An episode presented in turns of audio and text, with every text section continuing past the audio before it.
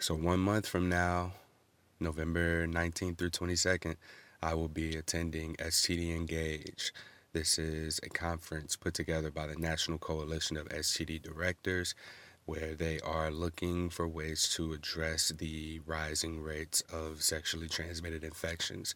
If you're someone who has listened to this podcast for a while, you hear all of the unique experiences of people who are living with a wide range of STIs and who have dealt with um, even the curable STIs. And you hear things like partners reinfecting themselves or infecting other partners Eh, by not finishing their cycles of medications. And so all these numbers that come out all have a story, and the story just isn't being told.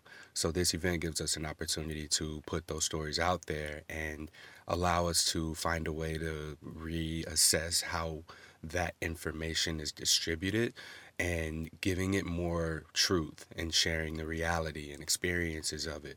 And if you're someone who wants to get involved, you can go to the website www.spfpp.org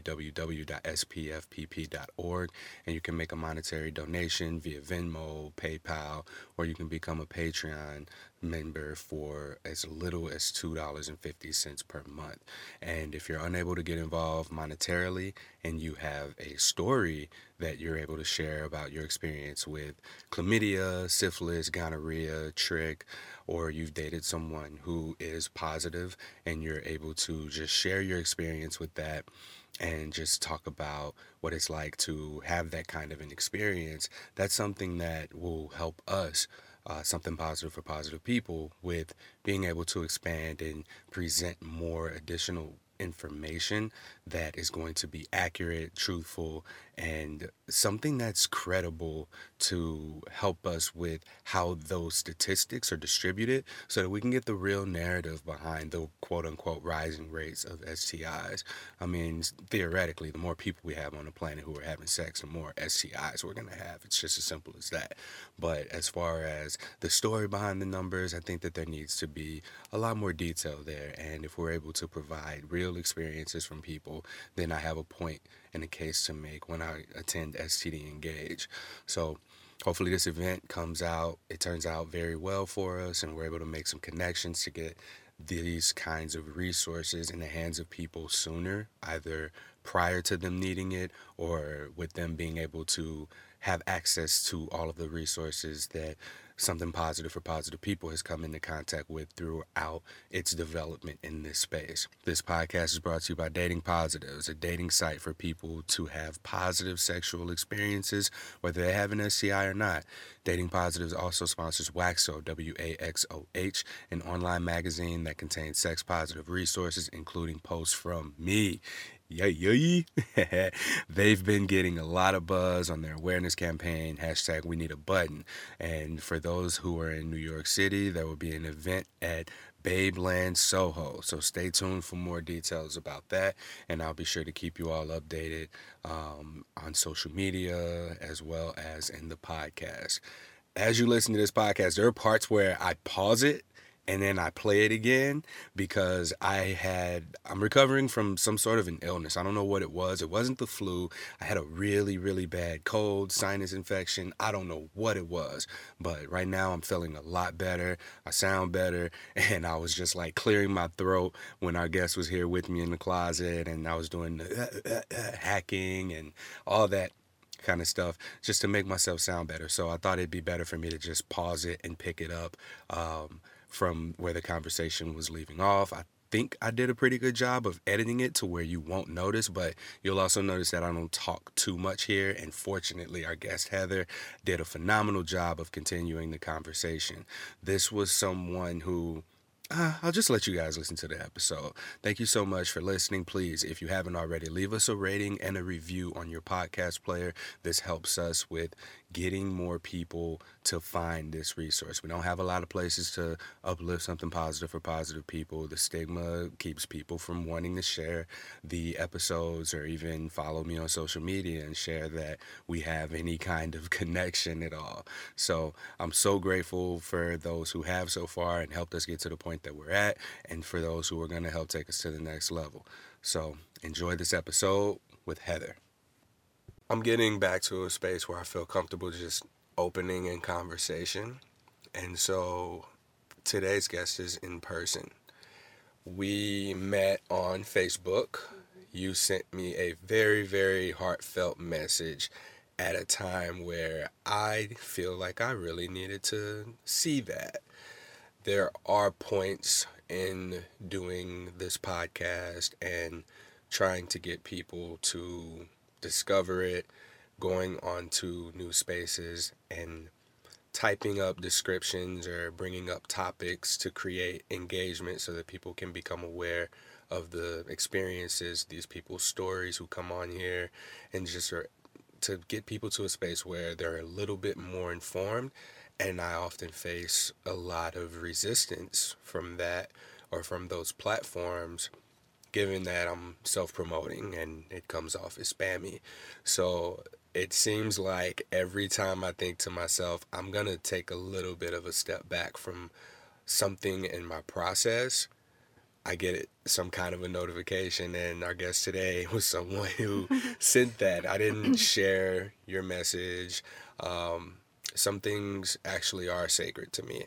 Uh, I do get messages from people who say things like thank you or they say really warm things, but to me, this one came at a time where I really needed it. So I want to thank you for that.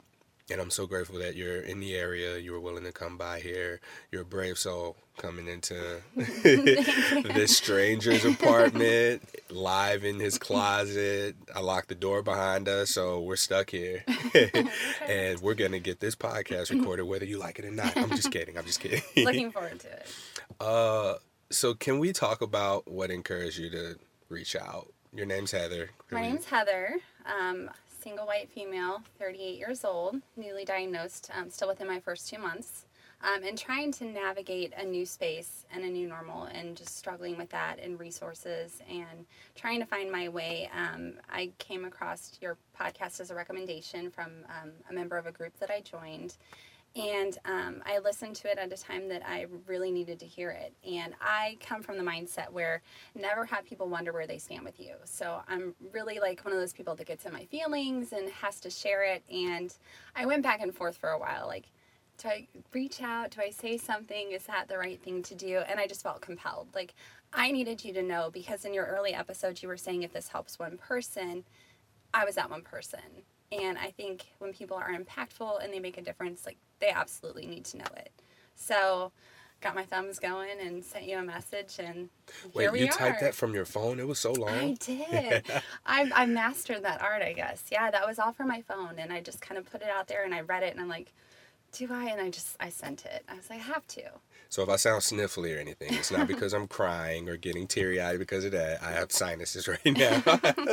but uh, I wouldn't be upset if I did like start to have a little tear jerk reaction because the message was. I mean, you kind of gave me a little bit of a rundown Yeah. on your experience. Can you share that with the audience here? Yeah, so um, at the time that um, I encountered your message, I think so many people, when they're newly diagnosed, are trying to navigate and, and figure their way. And there's a lot that comes with that um, a feeling of isolation and a loss of identity. And I was really struggling with that. Um, for me, I was in a super dark place. So I guess I can kind of take you a little bit through my history that leads to that. Um, I have um, autoimmune disorders. So I have Crohn's disease and then I also have connective tissue disease. So I take immunosuppressors. I'm very well controlled. I do well. I function normally. And it's something that I don't even have to think about.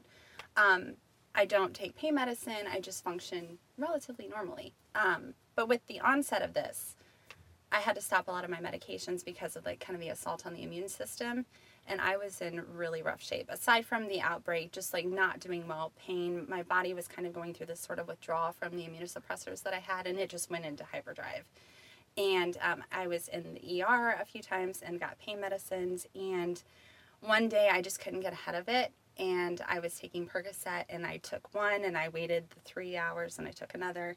And then I had had four and um, I got into the bathtub, and it was the only place I felt really comfortable. If you have an outbreak, you know sometimes that can help. Um, and I laid back on my back and slipped into the water, and I felt the water come up over my face and into my nose, and I didn't try to get myself up.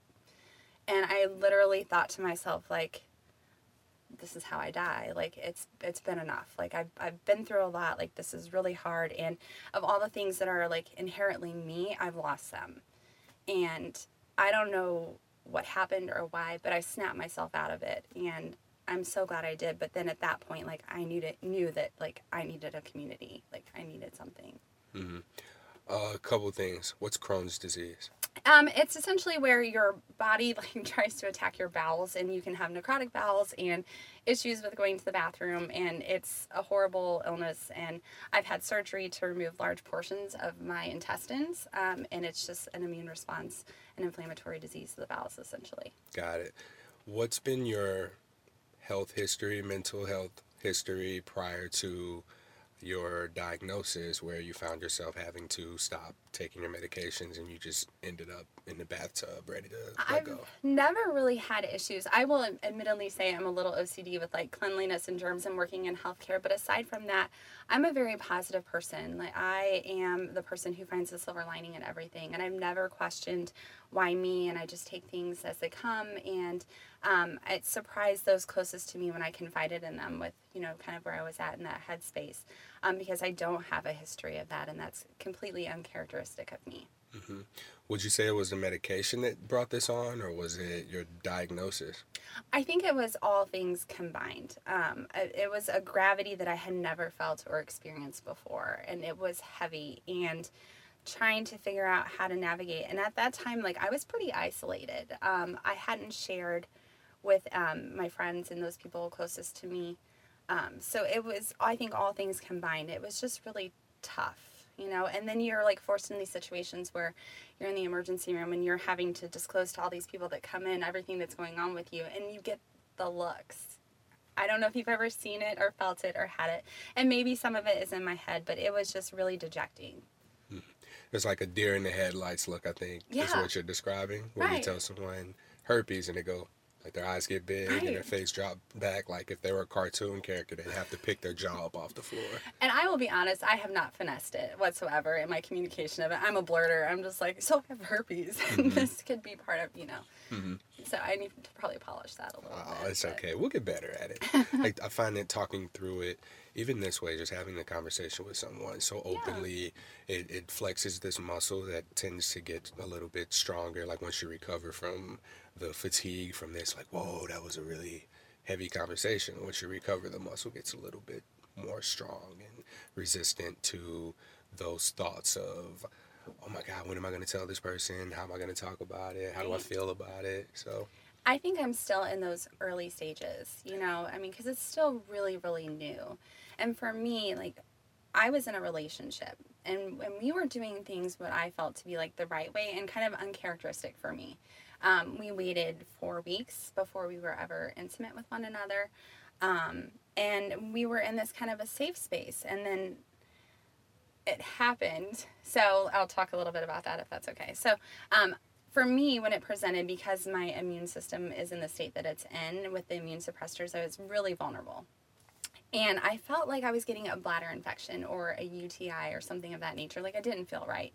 I had a fever and I was achy. And I remember um, it was the week before my birthday going out with my girlfriends and just not feeling great, you know, and feeling like something was off. And I communicated to my boyfriend, I'm like, I think I have a UTI. Like I think something's going on.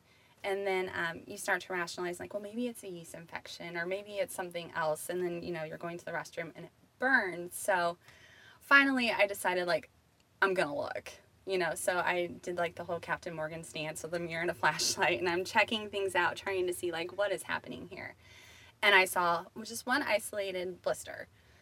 And I was like, well, you know, maybe it was from rough sex or maybe it's a, yeast infection. I try to rationalize. So I reach out to my boyfriend, like, hey, how's your penis? Like, are you good? Like, this is going on and I'm a little concerned about it. And um, we kind of talked about it. I was like, well, I'm going to make an appointment on Monday to go see my GYN just to get things checked out. And literally less than 24 hours later, like, I felt like my vagina had been dipped in a deep fryer. I had blisters. It was horrific. And I knew something was really wrong uh, at that point. And I went to my doctor, and she's like, let's not make assumptions. You know, let's treat with what we suspect. Let's get you Valtrex. Let's get that going. And um, we'll see kind of where we are in a few days. I, cultures, blood work, all this stuff. And um, I remember a few days after taking it, the Valtrex like started to feel better. So then I knew like this is what we're dealing with. Um, and it was the Friday before my birthday. And you know, normally when you get tests done, you're like waiting for the results anxiously and you want to hear them and you want to know. Like, I didn't. I was like, Right. please just let me get through. Let me get through the weekend and I'll find out next week. But let me just cling to normal for just a little bit longer.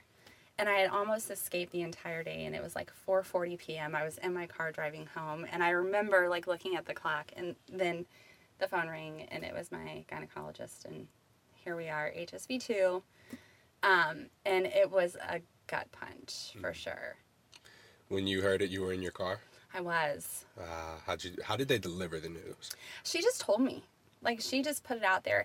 And i think part of it too so in my mind i i kind of knew. So when i scheduled my appointment i scheduled it as like i think i have herpes or something going on down there.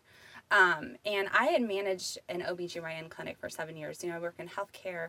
Um, so i wasn't a stranger to those types of issues and symptoms and concerns. So uh, i also was leveraging resources that i'm familiar with i wasn't just going to google and getting on webmd i was going to like the um, uh, ACOG websites and CDC and things of that nature. Like I was trying to figure out like anything that it could be other than what it was. Um, but she just told me, and um, she was going to send in. I take the daily um, just to avoid. She's like, I'm going to send in a prescription for you for that, and then um, the uh, lidocaine gel for the pain symptoms to mask some of that. And So wait, what's that? it's it's like a numbing agent, so it's like a Oh. lidocaine gel, and you can apply it right to the sore, and it helps to numb it in the last like four hours. It, it I mean, it helps immensely. So she was taking all those steps for me, and it was just really matter of fact. Um, and I remember getting off the phone, and I was like, okay, my history, you know, working in healthcare, like I know what this means, and um, I know how to navigate some things in life with this, but I don't know how to live with it. You know, like I don't know how to apply this to me because this changes so much. Um, and I think I was kind of a little disappointed as far as resources and things that were available or that were communicated. And I don't know if it was my position that made her feel like she didn't need to do that. Um, but it was tough. So like you automatically like, okay, where do I go from here? Right. You sound like you do this. Like you're very comfortable and just very matter of fact and going through this story for someone who was just so recently diagnosed and talking through this. Yeah, no, um, so I train and um, I present to people all the time in front of audiences, and sometimes it's for tough crowds. So um, I have become very um, comfortable with speaking, and I love stories. So anytime I train on a concept, I like tying it to real life events and making things personal. So I'm not out of my comfort zone in talking about myself. Perfect. You mentioned earlier that there was a loss of identity. yes. What was your identity and what changed after your diagnosis? I am a planner and I have things like outlined as far as how things um, should go and expectations for myself. Waiting four weeks to be intimate with someone. That wasn't even on me. Like now in hindsight, I'm like, mm, you know, but um, yeah, it's just. I'm, I'm very calculated in things and I'm thoughtful and I'm not impulsive. Um, so all of these things that I kind of like identify as myself have been thrown out the window because it's just nothing feels normal anymore. I feel like I'm starting from ground zero and I feel lost, you know. Um, just little things like even like I was going to pick up carry out for my birthday. I was like treating myself that Friday night. And even just going into the restaurant to pick up my food and somebody says hi to me and like it's a gentleman and I'm all of a sudden like you know, like pump the brakes here. Like these organic encounters no longer feel innocent and it feels somewhat tainted. It's just everything feels different, you know. Um so yeah, I think that was like a big loss of self. And with the relationship, I had stepped out of my comfort zone. Like, I'm not a relationship person. Like that's I'm very independent. I don't rely on other people. And with this, all of a sudden, I felt like this sort of neediness, if that makes sense. Like to feel like validated and to feel normal and to not have this change things for me because it felt like it had completely. Like with one phone call, I felt like my life was turned upside down. And from being a person who never asks why me, you know, just take the cards that you're dealt and deal with them. Um, I was in that position where like I just didn't get it. Did you tell your partner? I did. And probably not in the best way possible. So again, with that impulsive like need to work on this thing, I was like, I have fucking herpes. Like this is where I'm at. And um, he was really good about it. He was like, you know, I'm gonna study up on this. I'm I'm gonna learn about this. You know, you are still you. Um, but what he didn't understand, and I think kind of like our downfall a little bit, was that I had gotten it from him. And it's often hard to say that. Um, but with my immune system and the way that my symptoms presented with body aches, fever, um, the blisters, and then essentially having like a second round outbreak, like right consecutive to the first one, um, my gynecologist said, I never say to people, you know, this is where you got it from. She's like, but 98% this is where you got it from. Mm. So I try to approach that with him. Like I try to be diplomatic. You know, I always try to see the good in people. So I took the stance that, you know, if he had it, he didn't know, right? So it's an opportunity to educate, to have him get tested, to figure out where he was at in his status, and then how do we mitigate risk moving forward. Because I was tested for everything. And even though things had come back, you're also then handed this, well, but you've got to come back in a few months to check because there's time frames that it can take for things to show up. Um, so we navigated this space alone for the better part of a week. And he was really great about it, extremely supportive. Um, but we'd have conversations about, like, you need to go get checked. Like, we have to figure out where you're at. This is important. Um, and when I really put the pressure on that, um, he was resistant so I kind of backed off a little bit. Um, and then I got a message from him one day out of the blue, like, I really want to be close to you. And I flipped my shit. like, and that's uncharacteristic of me. But I was like, that's not happening until we know where you are. Like, I don't know if you understand the gravity of this situation. And this is life altering. And if you're not in the same position that I am, we need to know that. And if you are, we need to understand that as well. And then what other things are we dealing with here? Um, and then he ghosted so, I mean, we're talking like social media blackout, you know, like blocking me on text messages, and that's kind of where it was. So, that part for me was minor. Like, I navigated that piece of it really well. Like, I'm not somebody who needs somebody, but ultimately, like, in that space, like, I one realized that, um, you know, especially in having conversations with others now within the community, that he probably knew. Um, that there's a good chance that he probably knew beforehand. But what is he doing now? You know, even if he didn't, since I have made him aware, and he in conversation had said, Well, you have it, so I probably do now too. You know, we'll deal with that as it comes. But, you know, um, is he mitigating his risk? Is he communicating? Is he disclosing? Is he doing this to somebody else? And has he done it before? That's my biggest concern. Mm-hmm. It's not about him or even me. What's done is done. Like, you can't go back from this, right? There's no miracle cure um, this is where I'm at, and I just have to navigate and figure out the best way possible to live with this.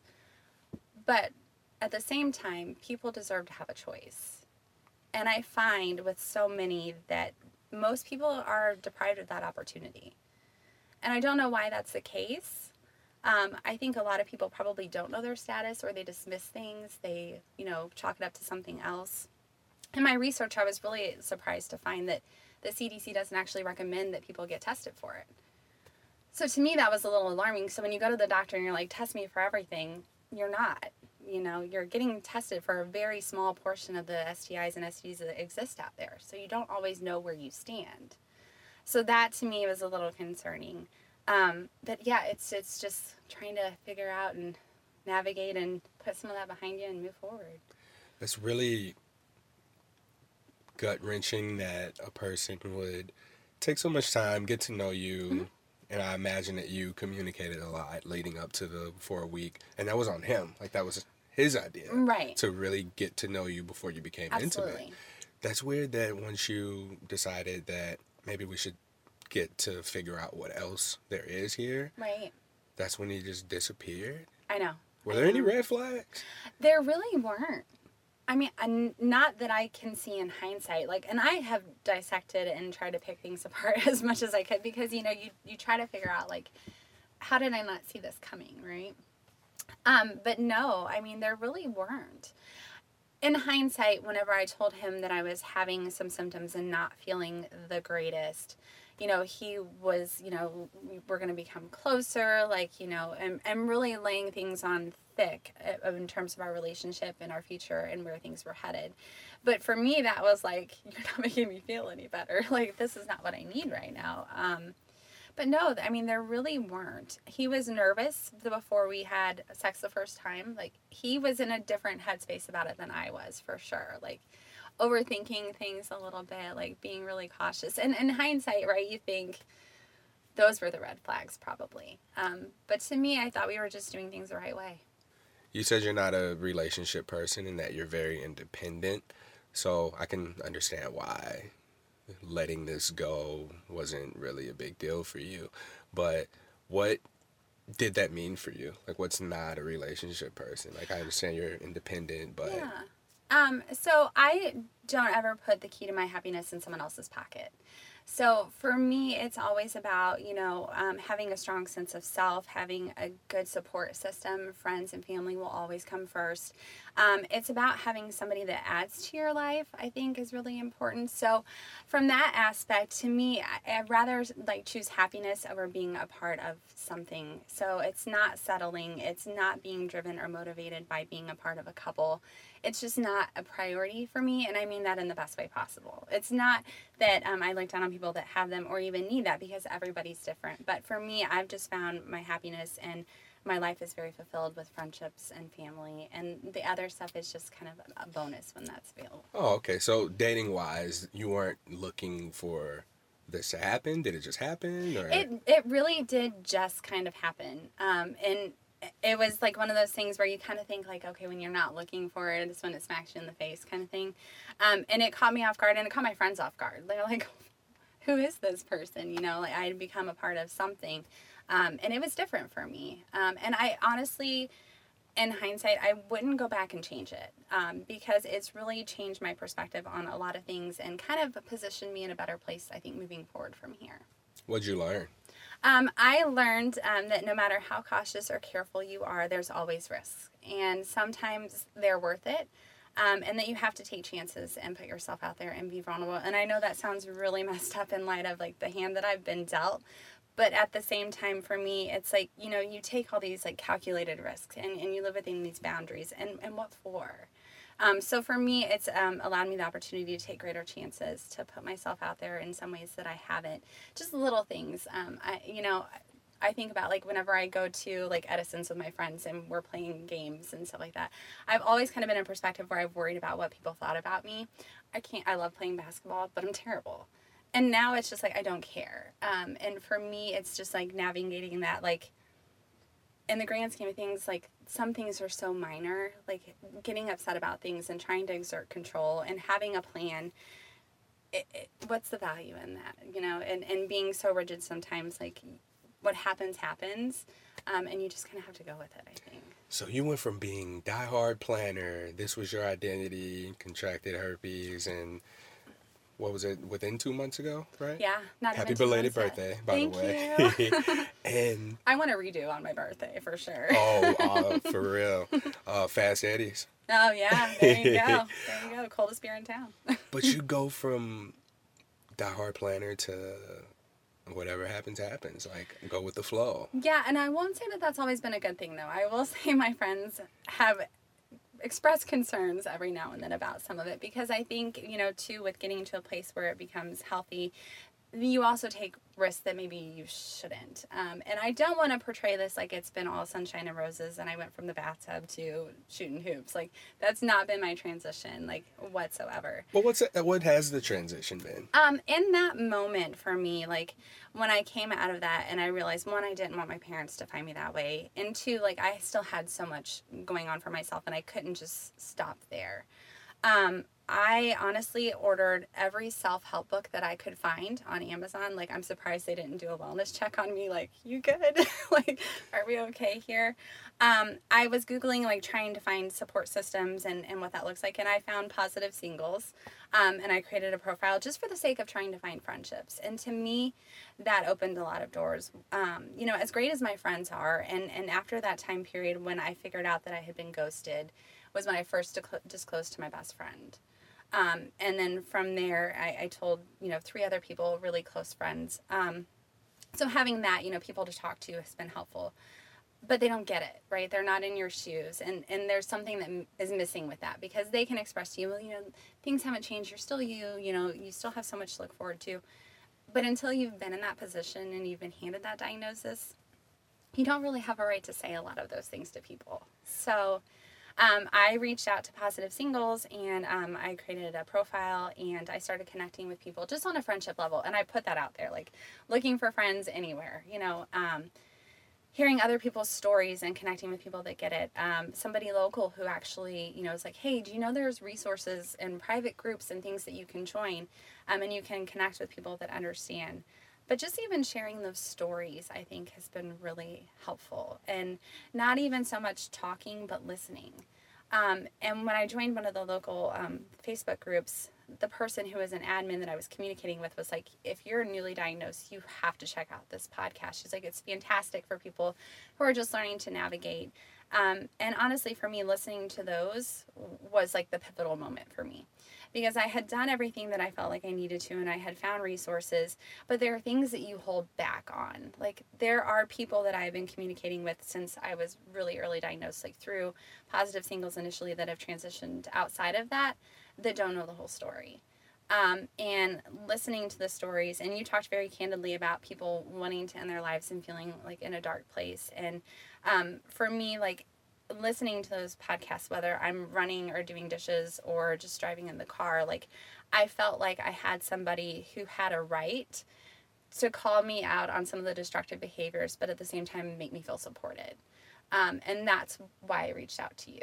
I didn't make her say this, by the way. no. This isn't written down or anything like no, that. No, not at all. But that's what it felt like to me. And I was like super pumped. I called my best friend, like, I found this podcast and it is so helping me and hearing people's stories. And even people that have different walks of life from me and hearing their stories. And people who, like, can say that they were in a place where they didn't know how to navigate it and they're okay like they're and that to me means so much right? Because at the end of the day you just want to see a light at the end of the tunnel. You just want to know that you can make it through. And there are times where i don't question that and then there are times where it seems a little less certain you know where it's challenging. Um, but if you have a friendly voice that you can listen to and someone who speaks from like their own experiences and owns it and, and wears it proudly like that to me is super comforting. Thank you. I really appreciate that that was so kind of you. it's the truth, though. It's really challenging to find these resources. I mentioned that it took me five years to find any of the support groups, uh, to even know that there were dating sites for people who were living with STIs. And when I got there, I was like, whoa, this is really exciting. It felt like I just discovered like a hidden theme park or something because now I have a place that I can just be, be myself, enjoy myself, have fun, and really communicate with people who just got it, like you mm-hmm, mentioned. Right. And then I get there and I'm seeing so many people are just depressed and yeah. sad and upset about the way life has been. And I've come to realize that it's not all the herpes. The herpes is basically the icing on the cake or the final thing that gets swept under a rug until you trip over it and now you have to pay attention to everything that's been under that space that's what it's become um, to me when I talk to people, like I look at them and or I have the conversation with them, and all this other stuff comes up. So for you, what I'm getting right now is that there wasn't really anything else. You were very self-sufficient. You allowed something new to emerge in terms of a relationship and you hadn't historically been a relationship person so has contracting herpes and having the experiences that you've had after that really brought anything up that may have been there that you hadn't paid attention to before? I would say no. I mean, I, I don't think so. Um, I think just being, you know, just learning to appreciate that no matter how careful you are, nothing is guaranteed, right? So taking chances, putting yourself out there, those are things that I'm slowly kind of learning. Um, I still blindly give people trust and um, see the good in people, but I will say, like, I have a, a new sort of scale on which I gauge my interactions from, like, I hope they never find out I have herpes to, like, guess what? I have herpes. And that's like my new range of like how people i, I let them close to me or i invest my time in them.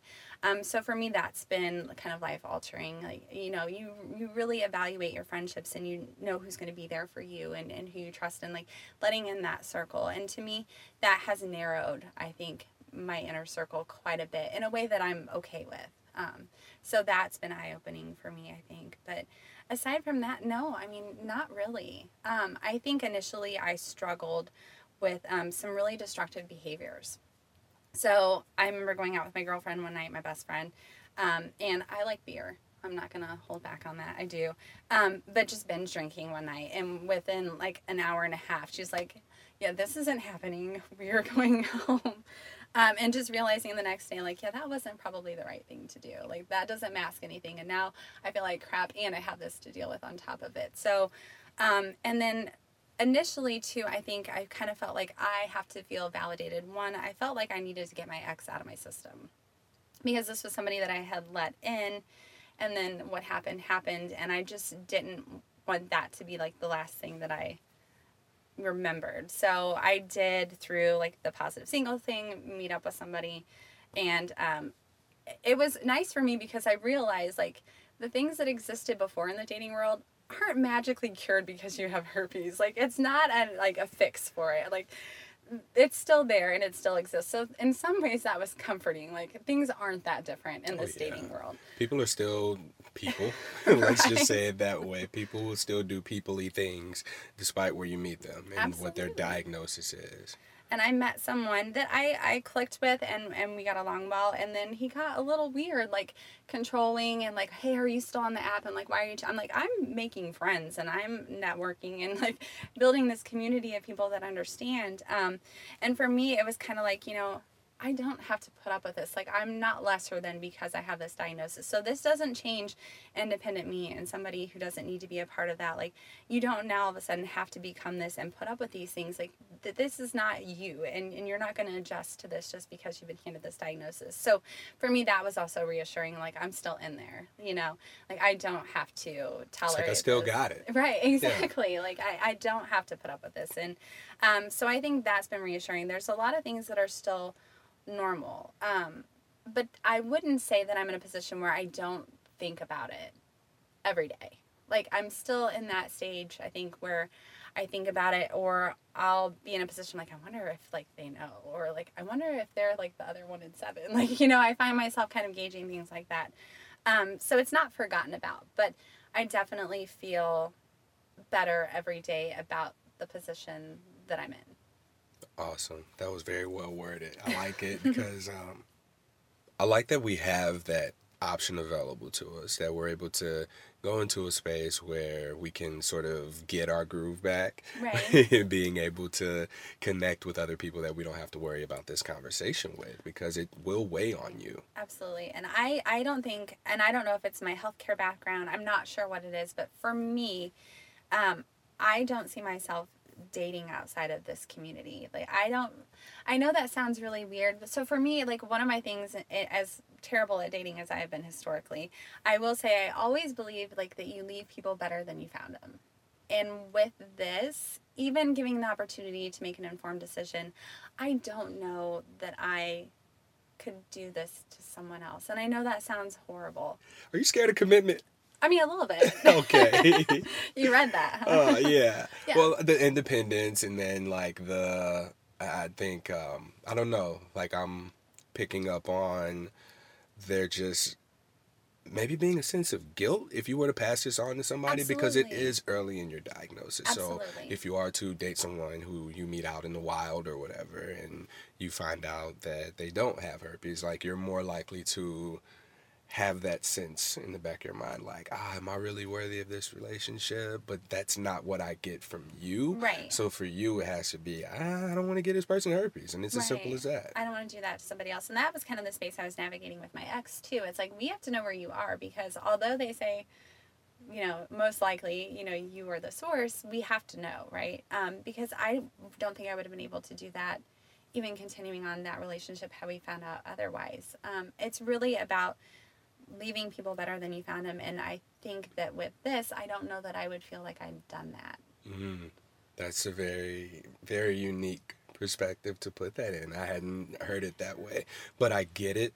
I get why there are people who choose to only date within the community because that weighs on you. Right. But are you open to it though? You know, I don't know that I'm open to much right now. I think I am really trying to navigate my own space and figure this out and just be comfortable with saying it and owning it. And I think I've come a long way in the two short months. Um, I just I, I I don't know. I don't know what that looks like in the future. Um, I don't think you ever say no to anything. I mean, I always say I'll try anything twice. I don't know where that would apply because you can't tell the first time. You got to do it twice. All right. but I feel like I would have to just kind of see what happened, and I I do really dread that conversation. You know, the disclosing the I mean, I, with my friends, like I'm going to people that like love me regardless and have been through so much with me and by my side.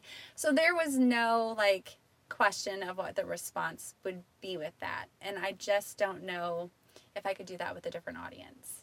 I think that probably comes in time, but I'm not there yet.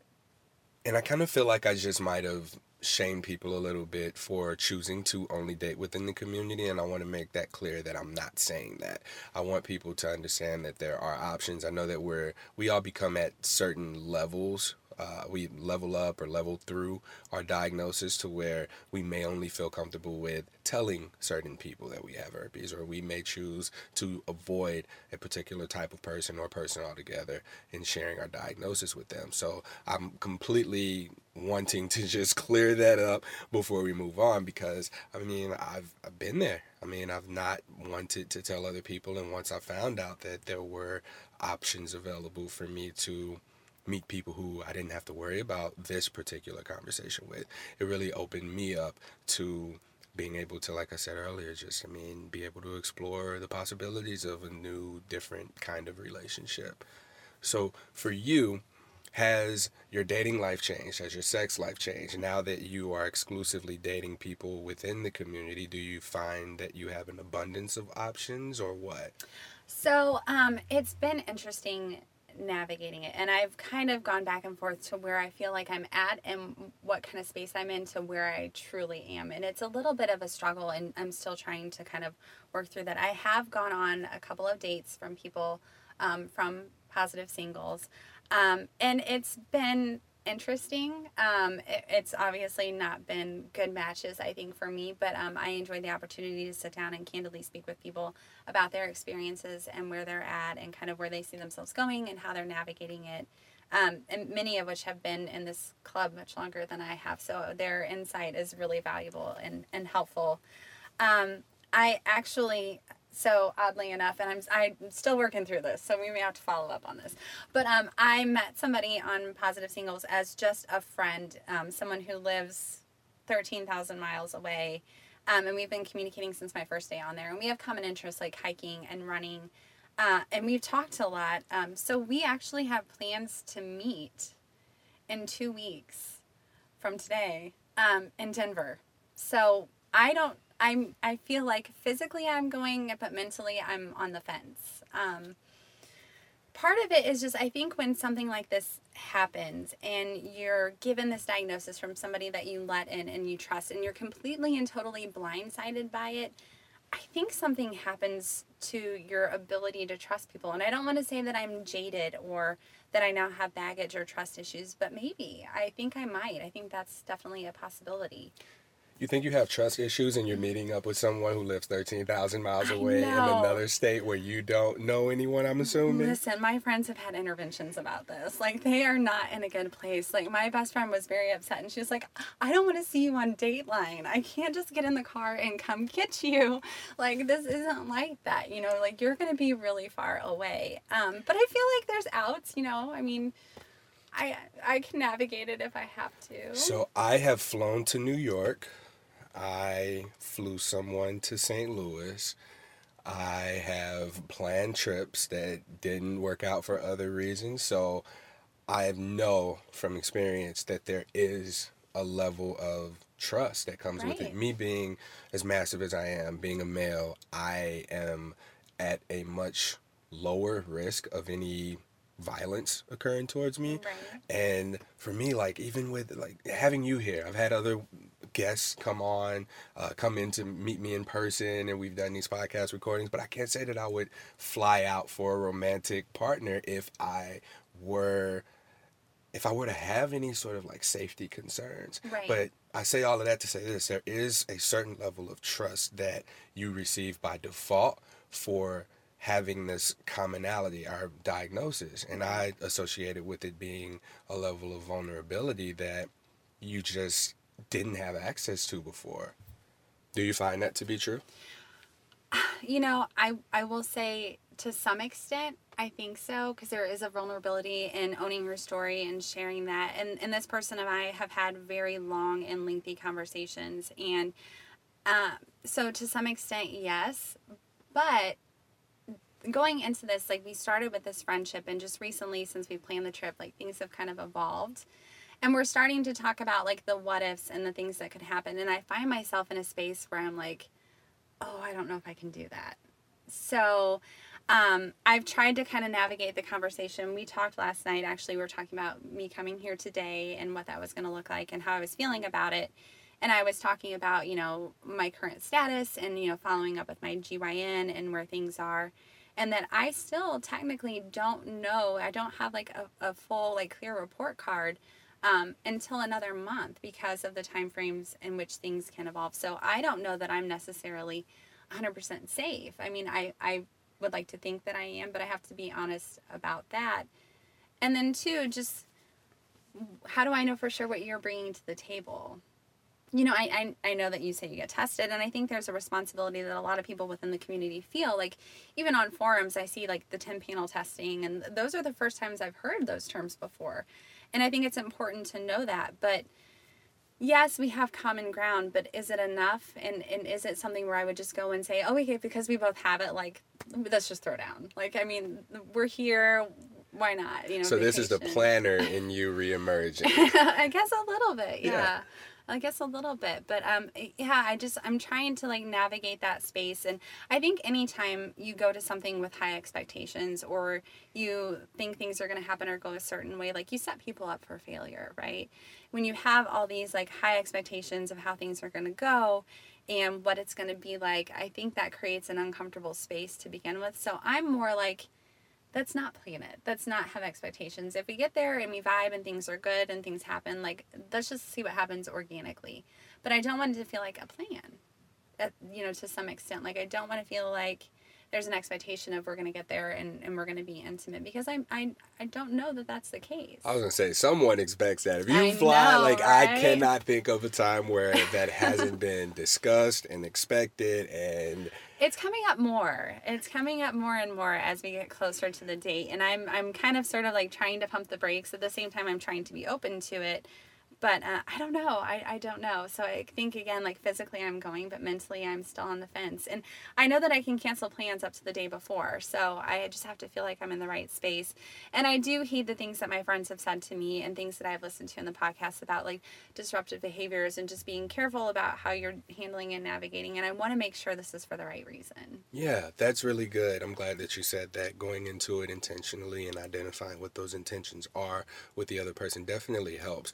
But no matter how often or how much you speak to someone, video, chat, text, whatever, being in their presence allows for you to pick up on things that they may not necessarily have put mm-hmm. out there because on the internet we can be whoever it is Absolutely. that I want you to believe I am.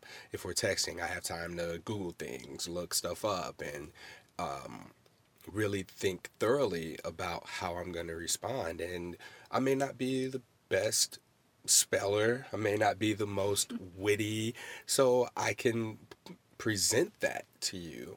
So these are just things to watch out for. You know, if you're someone who plans on meeting someone that you um, met online from across the world, 13,000 miles away. Right, and you're going to meet up in person. These are things to just look out for. So, um, please, whatever you do, keep yourself safe. Right. For sure. And I don't necessarily know what that looks like. And I'm so sorry either. that I don't have, like, I wish I should, I had like a 10 point plan for you, but right. um, let people know where you are. That's what we do now. Like, okay. I, but it's just, like, if I go out to eat, I'm like, I'm meeting this person. You're going to call me in 10 minutes for an emergency check in. If I need an out, here we go. You lose that luxury when it requires a flight, right? A little bit. Um, so I don't know. I mean, we'll see. I'm, he's definitely been a big support to me throughout this and kind of navigating it and with very little expectation initially.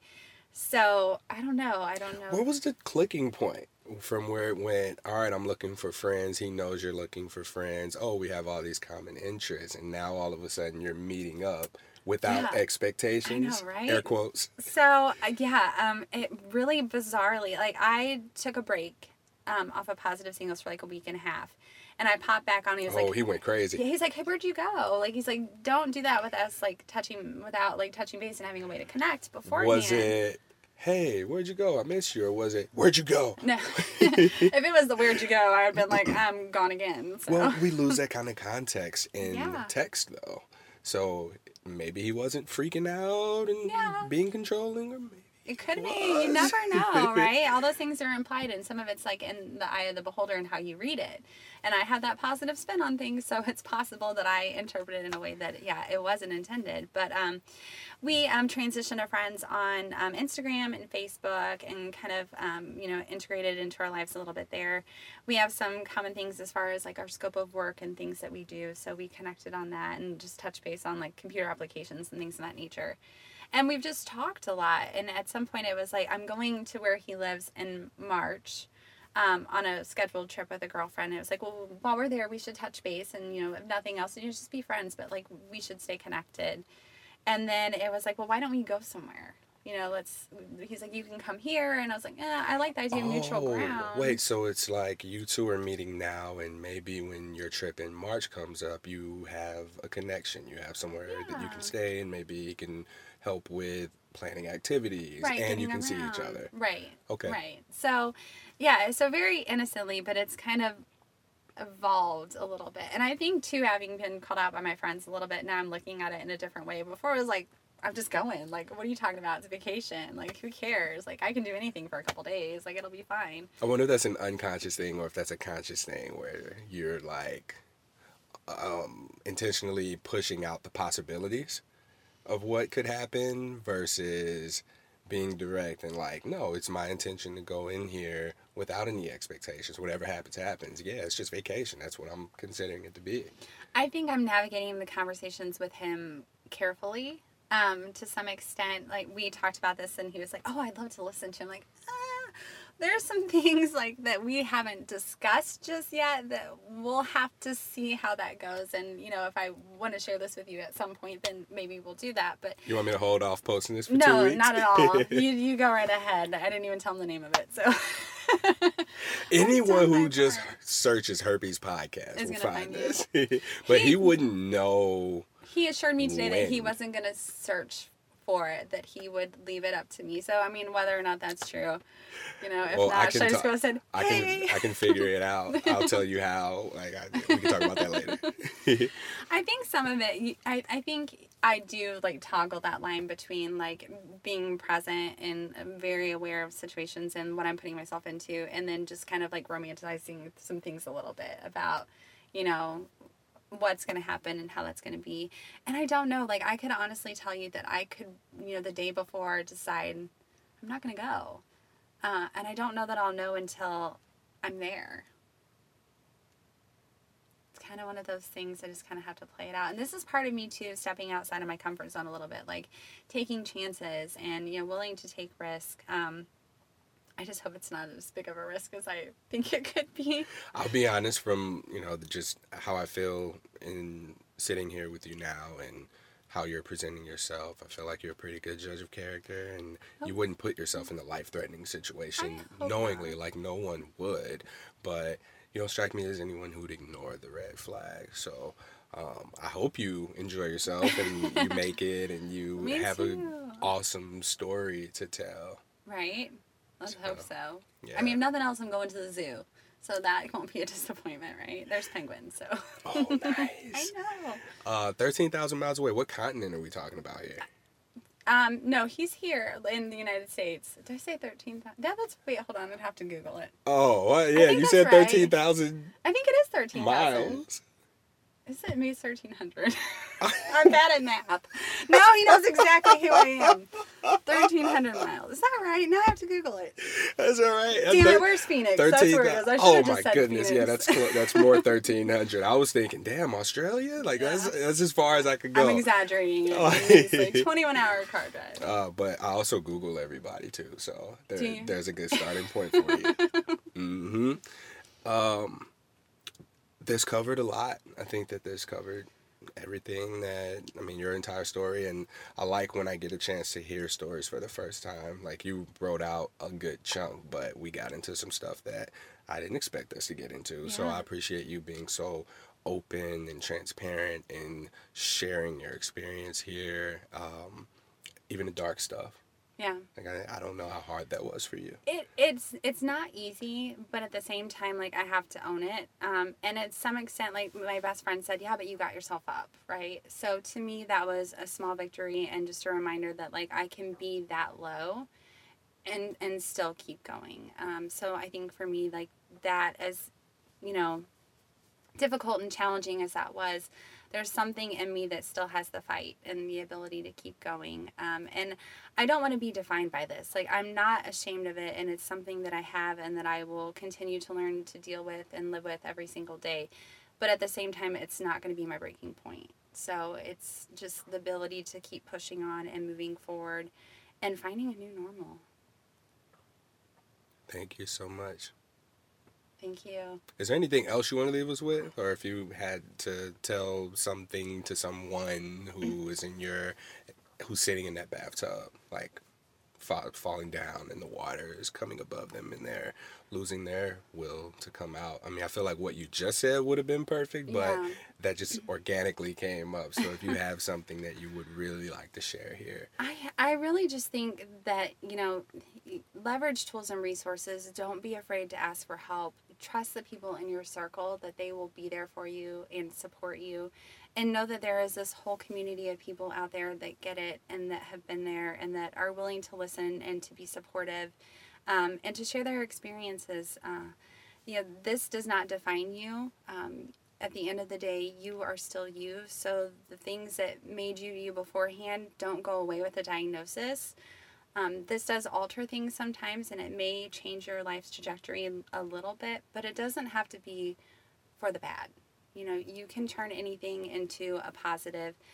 Uh, you just have to push through it and, you know, rediscover yourself, find a new normal, and, and really don't be afraid to ask for help. And then for anyone else, if you're navigating the space and you're dealing with like disclosures and, and meeting people, I think just know who you are and own it. Um, disclose fully and give people an opportunity to make informed decisions. And in anything that you do, I, I strongly believe that you always leave people better than you found them. ooh, episode title. All right. Thank you so much, Heather. Thank you. This concludes this episode of Something Positive for Positive People. I can be found at www.spfpp.org if you want to connect with me directly. Till next time, stay sex positive.